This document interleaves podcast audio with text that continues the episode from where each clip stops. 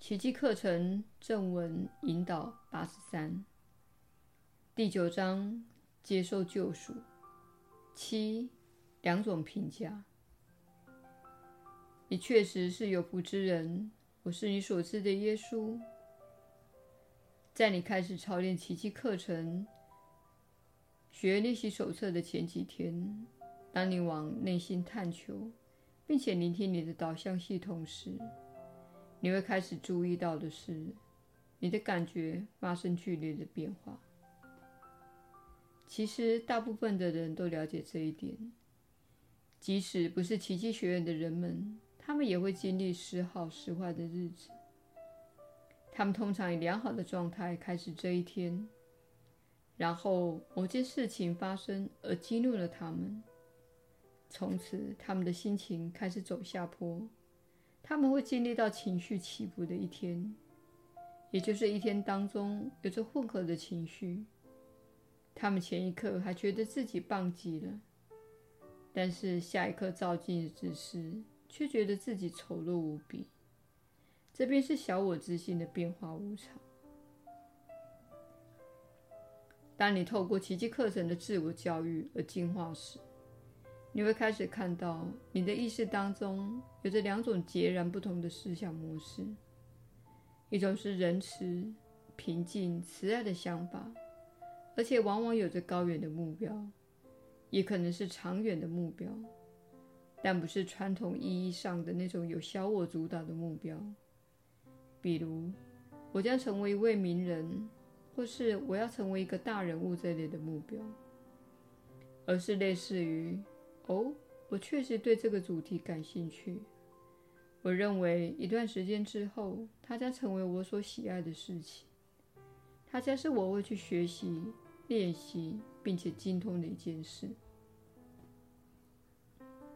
另一种可能生出的想法，只是源于小我的思想体系。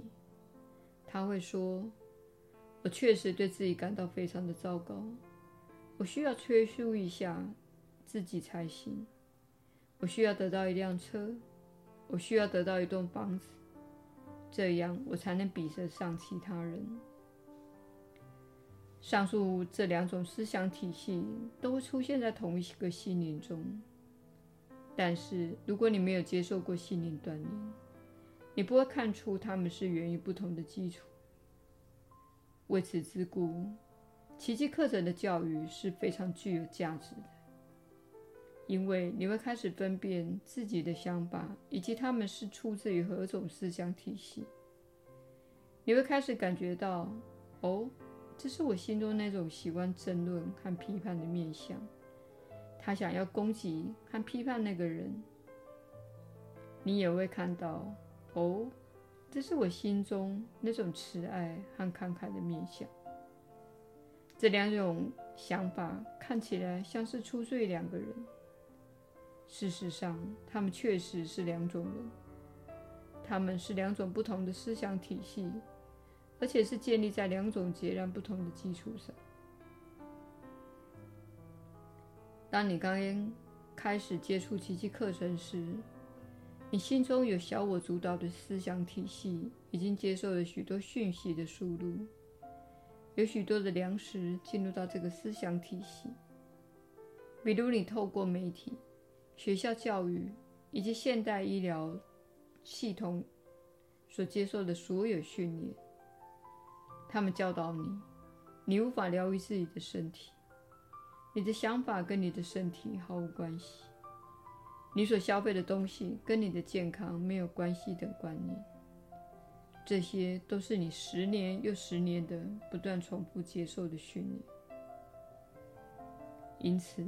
你这一世的人生旅程会来到某个时点，可能是三十岁、四十岁、五十岁的时候。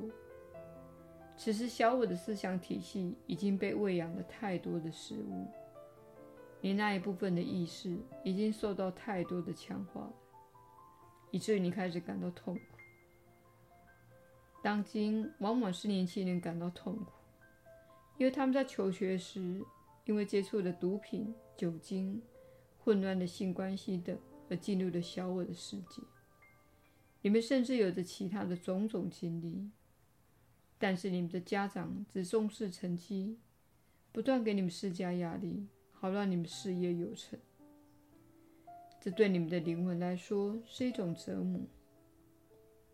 因此，你的这一世会来到某个时点，你会开始经历到极大的痛苦，而这种痛苦乃是基于你所抱持的想法。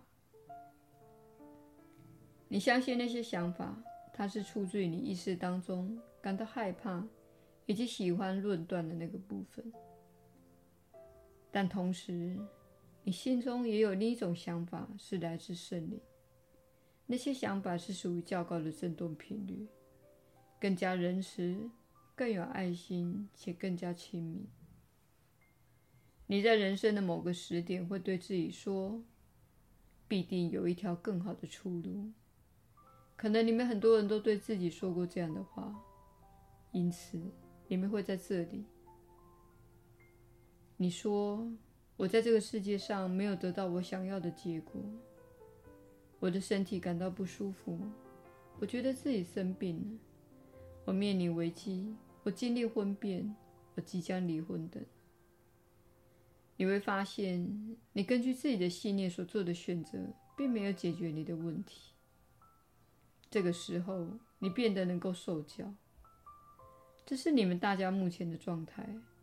你们在这里是因为你们开始能够受教，但这并不表示小我不会为了其生存而战。